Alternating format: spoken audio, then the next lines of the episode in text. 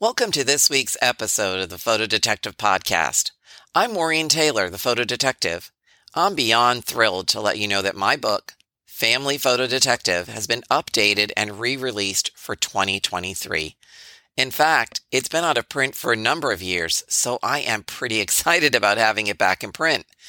My book is the easiest way to unlock the secrets behind your family photos by helping figure out key elements and how you can identify more about your family through pictures. You can find it on my website at maureentaylor.com. It's right on the front page, so you can't miss it. And it's available in both ebook and print formats.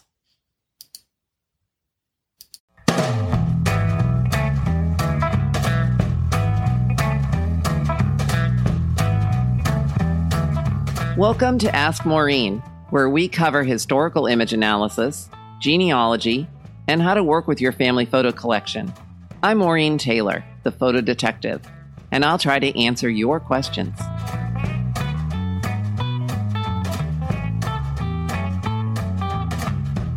Hi, this is Ask Maureen, and we're live today Thank you for joining me for another episode of Ask Maureen, now available for listening on iTunes. So it's now a podcast.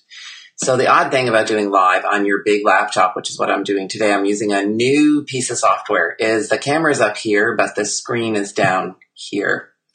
So today we're going to talk about two things. We're going to talk about, uh, in this episode, I'm going to weigh in on the Amelia Earhart photo that occupied our attention last week and do a live consult. Uh, in my blog last week, I wrote about orphan photos and my quest to learn more about a picture taken by George Parlow of New Bedford. And Katie Kendall wrote and told me that she was researching a photo taken by Kendall and wanted to know more about it. So we're going to talk about that today too. And it is a multi-part mystery meaning you just can't imagine where this photo mystery is going to take you. There's so many layers to it. Now, Amelia, here she is in the screen. We're going to make her bigger. Whoops. There she is. So the History Channel devoted two, two whole hours to, uh, on this newly rediscovered photograph of Amelia which supposedly shows her prisoner in Japan. Now, the facts are simple in Amelia's case. She was flying, um, her plane went missing in 1937. And there's only, there's like, did she crash into the ocean? Did she crash into the island? You know, what is the truth behind the Amelia Earhart story? Is this a photograph of Amelia? This one is, but is the one that's been all over the web uh, Amelia and her co- her navigator Fred Noonan, or isn't it? Now, with all of these photo mysteries, the best thing to do is you have to break it down into its parts. Now, the, the researchers on the History Channel documentary have done a lot of research, but there are a lot of theories about Amelia and what has happened to her. And so, you know, you wonder, is it true or is it not? So the thing that jumped out to me, for me, in this Amelia Earhart uh, mystery photo, which purports to show her and her navigator. Um, of course, the woman in the photograph, or supposedly the woman in the photograph, is in a profile view, which makes it much harder to do facial comparisons. And then supposedly the ship is towing her plane. Now, there's a lot of back and forth about this online. Um, we'll post some of those links with this piece so that you can read them as well. The big question for me in this entire Amelia Earhart contra- current controversy over that photograph of, of two people standing on a dock who appear to be taking been taken prisoner by um, by the Japanese in 1937 is what's the proof in the archives in in Japan? What kind of document documentary evidence is there in the archives in Japan? Well, guess what? A researcher in Japan, after watching the History Channel documentary and probably seeing all the things that were online, has done some research in the archives, and she claims that that photograph was actually taken in 1935 not in 1937, and that it was widely available in publications. Just another theory. Frankly, I don't think we're going to see the end of this Amelia Earhart mystery anytime soon, and certainly a lot more people are going to weigh in on it. So, should we talk about the photo identification mystery we have for today? I think so, because it is a fabulous one. And here, I'm going to make Amelia smaller. Um, here's what Katie sent me, Katie Kendall. So, you know, my story that I put on my uh, Facebook page and on my blog was all about an orphan photo taken by Parlow that I just became completely enamored with. And so Katie lives in New Bedford and found this mirror with this uh, top with all of these pieces in there and wanted to know more about it and wanted to know more about the baby picture. So there were two pictures in this uh, photo mystery. And there's a whole lot of other stuff in this as well. So she saw this and thought I had she had to have it. And she took a picture of it to send to me to use in this Ask Maureen segment. It is a mirror and the upper part of it has two photographs and a whole lot of newspaper clippings. And so the, in preparation for this Ask Maureen, I have been digging around online, as has Katie, to come up with some information that maybe will help sort out the mystery, but maybe not. I mean, this is a really complicated case. So it's a mix of newspaper clippings and two photographs. And I have to ask, as you do, how do all these clues add up? To solve it, I advise all of my clients for whatever photo mystery um, we're tackling together in one of these consults is you have to take it apart. Take it apart in pieces and not necessarily take apart the photograph, but but break it down into into smaller steps so then you can see where it's going. Now in this case, Katie did some research and actually I think I have it here. Actually it's this photo right here. We have so many photos to show today. I want this to go away. This is my first time using this new software. Let's see if I can make this even bigger so you can see what I'm talking about. So down here is written Lucy Hill died age 8, Chicago, 1867. Seems like a no brainer, right? You're thinking this little photograph over on the left must be Lucy Hill, who dies at the age of 8. Well, that, or this person must be 8. Seems like this might be a memorial piece. Not so simple. So this little girl in the chair is in a fringe chair and it is the format and size of a photograph from circa 1870. The other photograph shows a child with much larger ears and a different style of yoke much later.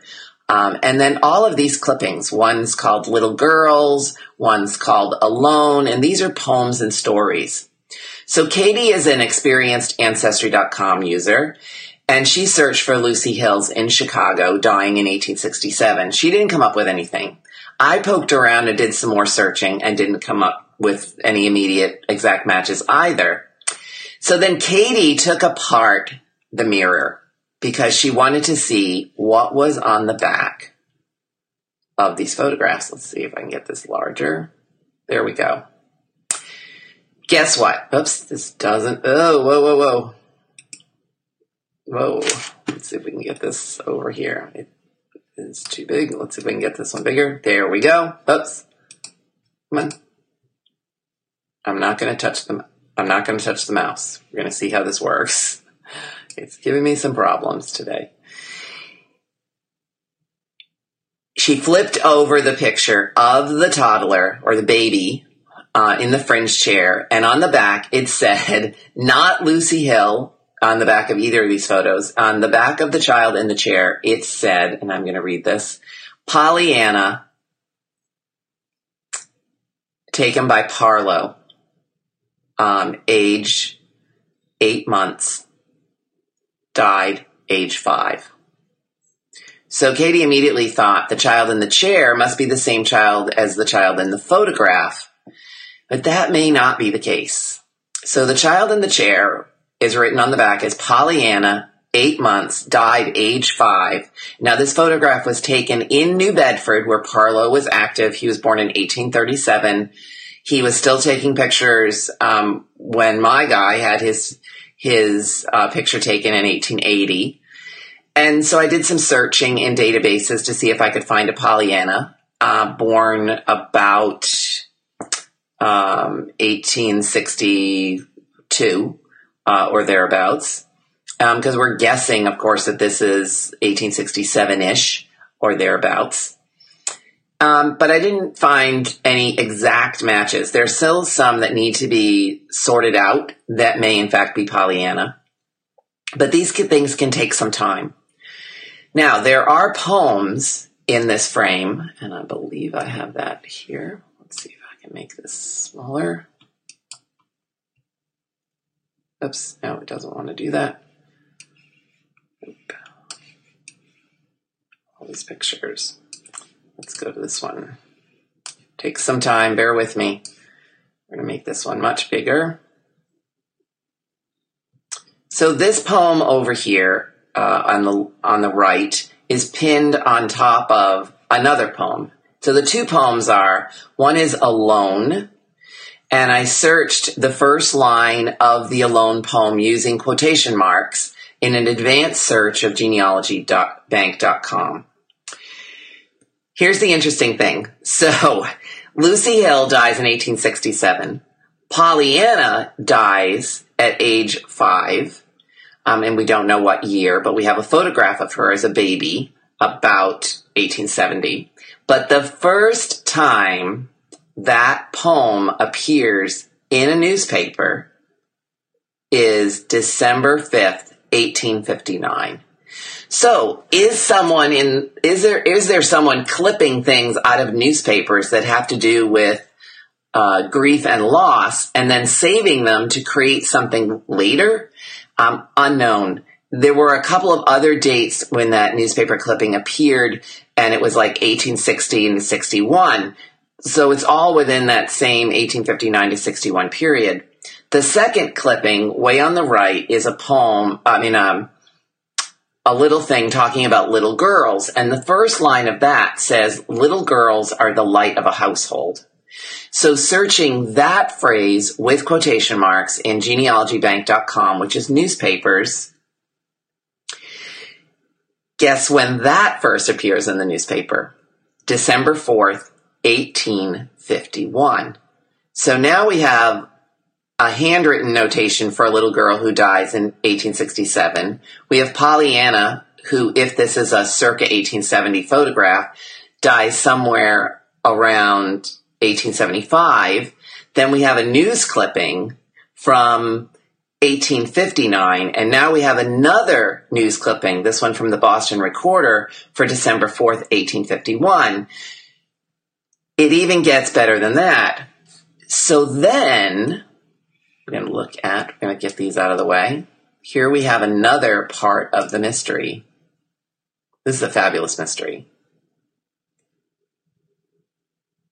Here is on the back of the whole thing, um, used to line the frame, is I get my notes here.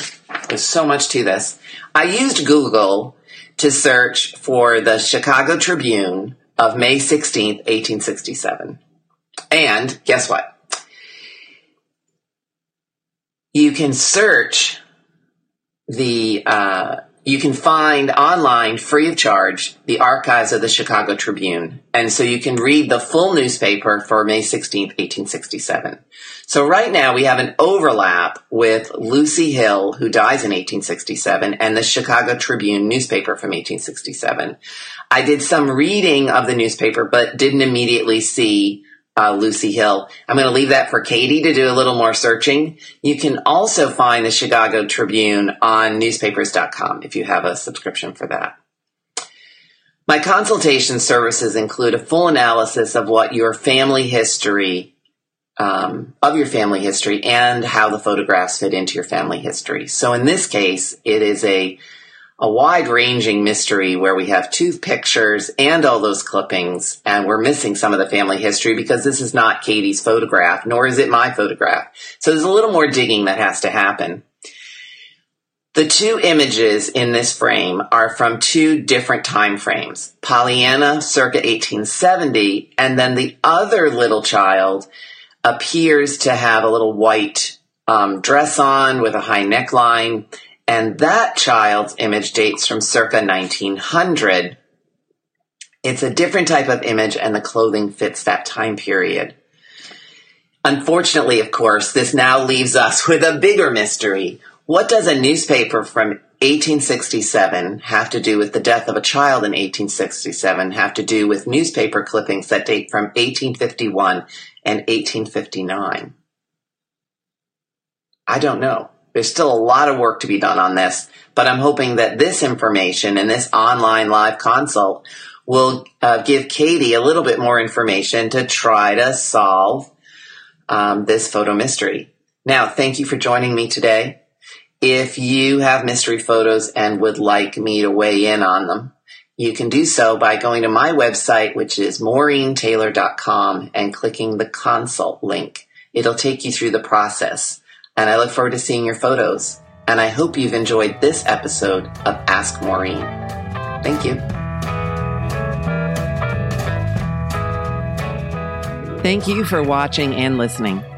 You can submit your questions for future episodes using the Ask Maureen button on MaureenTaylor.com or through any of my social media contacts. You can find me on Twitter and Instagram as The Photo Detective and on Facebook at Maureen Photo Detective. I hope you'll come back for the next show. Don't forget to send me your questions.